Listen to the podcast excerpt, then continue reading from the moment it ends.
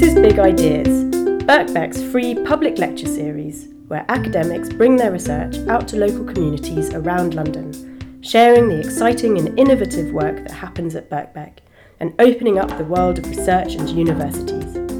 The series is organised by Birkbeck's Access and Engagement team, who support underrepresented groups of people to apply and succeed here at Birkbeck, University of London. This podcast will introduce you to the upcoming talks in the Big Ideas series. Our researchers will give you a preview of what's in store and hopefully entice you along to their event. If you like what you hear today and want to come along, you can find the details in the web link in the description of the podcast. We'd love to see you there. Hello, I'm Sophie Swain, Outreach and Access Officer at Birkbeck. Today I'm talking to Dr. Mark Panton, whose research explores how stadium led regeneration affects the local community. Mark's Big Ideas talk will be on th- Tuesday, 15th of January at City and Islington College's Centre for Lifelong Learning in Finsbury Park. So I'm here with Dr. Mark Panton and um, we are in North Tottenham. Mark, could you tell us a little bit more about what we're doing out here, where, where we are, where we're going? Um, wandering around in uh, with- without any any plan. Um, well, we just come from the, the library across the road. We're outside the, the new stadium. There's a new shop here, which um, I don't think is open yet, but it's um, supposed to be one of the largest um, shops connected to a football stadium in, in, in Europe. It looks quite snazzy. Um, so everything on this side of the road looks quite new and glass and big, and on the other side of the road, um, it's all due to be demolished. Basically, we just come across the road from the library, lottery-funded library, which is um, due to be knocked down as part of High Road West. So, kind of about probably runs to about 100, 200 yards up the high road, opposite the stadium, is an area which is all kind of due for, for demolition. Right. Well, we've had a, a look at um, the area, so um, we'll head inside um, and find somewhere to, to ask you some questions about your research, if that's okay. Okay, yeah, no Great, problem. Thank you.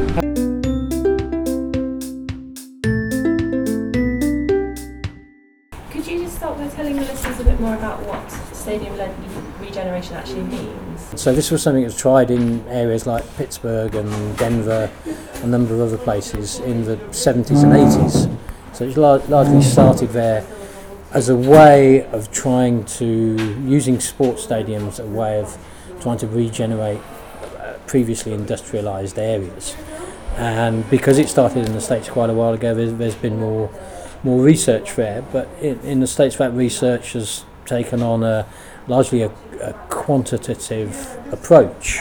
So, so that is, you know, looking at the figures. Uh, and much of a kind of promise behind stadium-led regeneration in the States and elsewhere has been about transforming areas economically.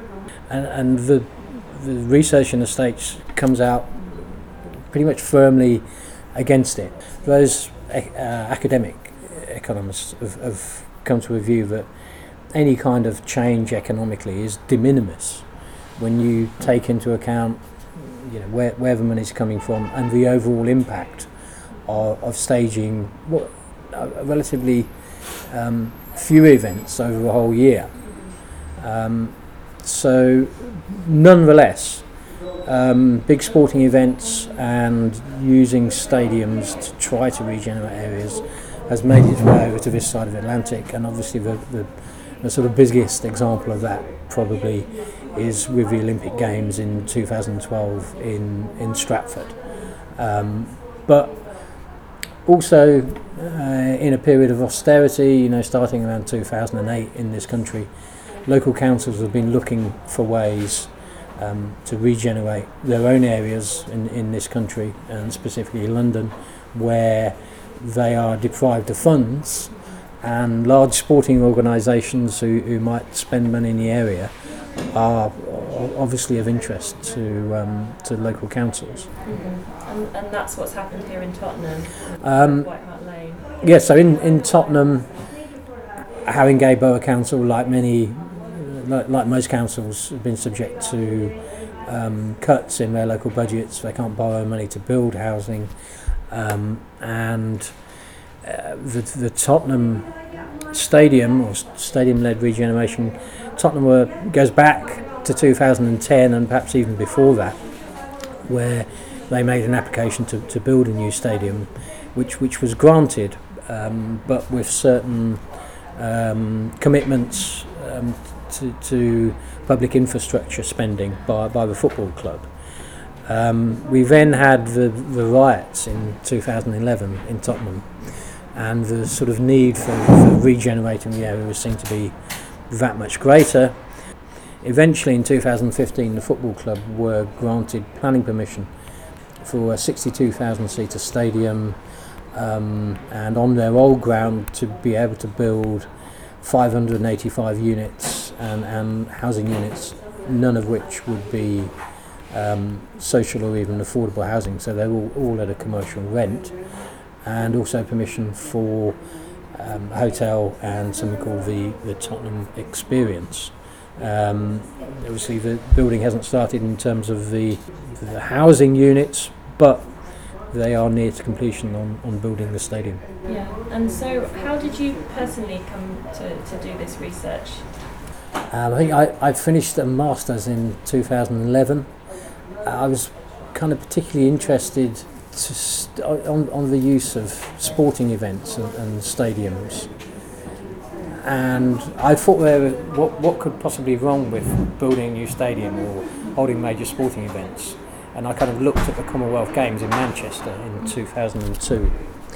And when you dig a bit deeper, there are lots of problems for local people. It's not an unmitigated good. I, think it can be um, you know, good for a local area, but you need to take into account the people that are already there. Um, and so, having completely looked into it a bit in East Manchester in relation to the Commonwealth Games, um, at the same time as I was looking at doing a PhD, uh, Manchester City were, were looking at building a, a new training complex in East Manchester, and Tottenham were applying for planning permission for their, their new stadium. Um, so it, it looked like a viable option to investigate how local people um, in two different sites we were able to engage or participate in the what what are in relation to, to where they live, you know, massive developments, uh, and to compare and contrast to some extent what went on in, in each of these two different areas. And, and how did you actually do that? What methods did you employ? It, it, it was largely, um, or almost exclusively, a, a qualitative approach, and so that involved uh, trying to interview local people, or uh, as you know, for the thesis, uh, worked around local stakeholders. So trying to speak to as diverse a group as possible. So at both sites, um, representatives of the football club, if possible, um, local councillors, um, people who lived near near the stadium, uh, that, uh, so so residents, people who ran businesses around there, um, to try and get as diverse a set of views uh, as possible, and obviously including representatives of the football club and also by attending local meetings. There's also lots of different planning meetings going on, uh, community groups getting together to try and have their say. So, trying to interview a diverse group of people at each of the sites, but also trying to attend community meetings, meetings organised by the local council, um, meetings organised by the football clubs. There's lots of webcasts of council meetings now that you can get hold of. Um, so trying to get as many different um, views on these developments as, as possible, really. Yeah.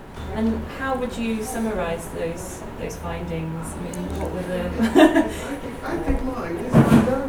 first of all, kind of what was the impact that you found on, on local people? What did they have to say? Both the councils and the football club seem to go about them in slightly different different ways. In, in East Manchester, there, there seemed to be a lot of consultation. People spoke about supporters of the football club, local people uh, spoke about being consulted out, uh, i.e., they had enough of consultations. Okay. Uh, I saw this for myself at a, a library consultation where in East Manchester, where virtu- in Beswick, where virtually nobody turned up, and, and the council representative was very keen to get my views even though I'd come all the way from London and they they weren't really not really relevant.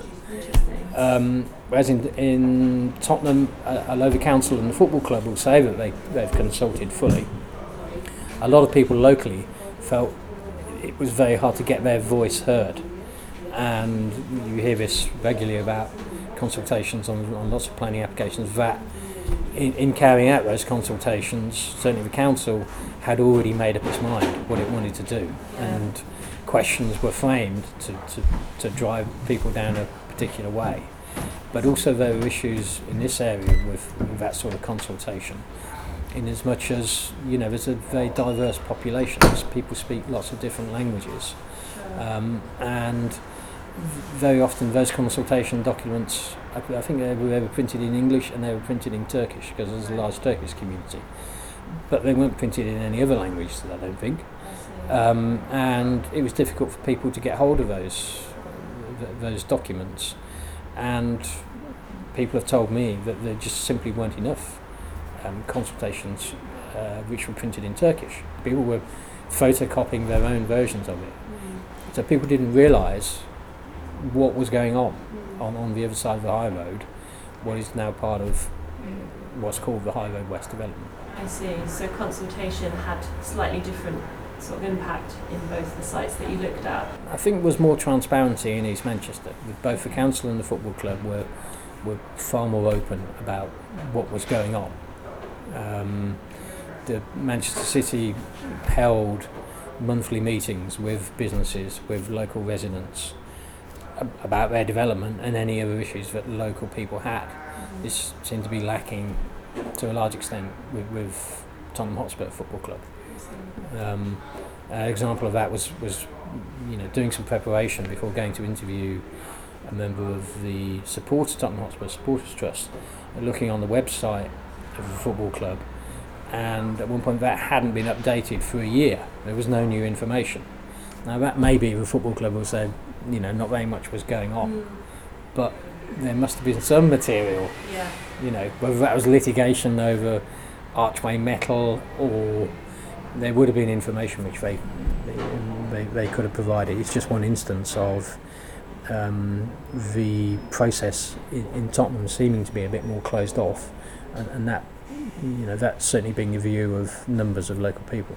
Yeah, and how did that kind of how did people feel about that? Um, I, th- I think there's um, certainly in Tottenham. Uh, um, you know, most most people who li- live around here are Spurs supporters, and they would say that they're supporters of a football club, although you know, they probably can't afford the, the price of tickets even before the new stadium was built. Um, so there was a degree of frustration and for some people anger that they weren't being told what was going on, and also that the football club were kind of very much on the other side of the street from Matt. You know, there, there was a degree of anger and frustration over this. The, the original demand for the council football club pay a Section 106 contribution of, of 17 million pounds or 16.7 million pounds into the community to, to offset some of the issues around the new stadium. Um, the football club got a, a financial viability report, said the stadium wasn't viable with those kind of um, uh, financial demands from the council. The council got their own financial viability report, which agreed with that, and uh, very little of which is in the public domain. But this, at the same time as this was happening, uh, Spurs were selling Gareth Bale to Real Madrid for 100 million euros. So people found that uh, sort of juxtaposition a, a, a bit odd that a football club could, uh, on one hand, have so much money coming in, but on the other hand, was unwilling to, to put any money into the community in Yeah. And, and you mentioned that you met with representatives from Spurs as well. I, I was able to do interviews with a couple of representatives of, of uh, Manchester City Football Club, and they also let me sit in on a couple of those meetings uh, that they held firstly with residents and secondly with businesses. With um, Tottenham Hotspur, they were much more closed. I attended one meeting with a community group called Our Tottenham um, with the football club, um, at which they, they were talking at cross purposes really. Um, and I repeatedly asked for in- interviews with the sort of sort of head of community engagement, and just having having given me his card at that meeting and said he'd be happy to do an interview. I was never able to do an interview with, with anybody directly from the club, although they, they obviously do say things on record and um, you know their, their views are kind of made clear through planning applications, etc. And they, they would argue that they've, they you know, it's entirely privately funded what they're doing, and they're putting, you know, the original estimate was 400 million for a stadium, and the estimates are now kind of 800 million and, and upwards. And so the, the football club would argue that they are putting a lot of money into the local community when nobody else was doing that. But it would have been nice to be able to get somebody from the football club to come along and say those things. Yeah, so I think you've provided us with a really interesting um, summary of some of the challenges around kind of conducting research. Um, obviously, the reason why we're here having this chat is because you're presenting one of the big ideas lectures for us on uh, Tuesday, the 15th of January at City and Islington College. Um, what can listeners who might want to come along to the talk expect from that event? What would you like people to take away? It's it's partly um, you know it's not just about me, not just about me talking, but an opportunity for for again local people to, to have their say. And I'm keen to kind of get their views on what they think of stadium-led regeneration. You know, I, I've done my research. There's quite a bit of literature in the states on the kind of economic aspects of it, but I'm you know this, this the area around Finsbury Park directly and, and wider is, is obviously very near to um, both the development in in Tottenham and before that development Arsenal's Arsenal's new stadium and not so far away from from Stratford. So I'm kind of keen to hear what people's views whether they think stadium led regeneration works. You know, what's what are their experiences of it? And so hopefully we can get some responses at the beginning of, of, of the session. Um, I can do a bit of talking about my research um, and see if people's views um, have changed, you know, revisit those questions towards the end of the session um, and, and see what people think then. So it's a, an opportunity to come along, hear a bit about what the res- about, about my research, um, both what's happened in the past outside of this country and more directly um, some of the areas around um, around London, and also you know for, for me to hear what, what people think about what's happened there.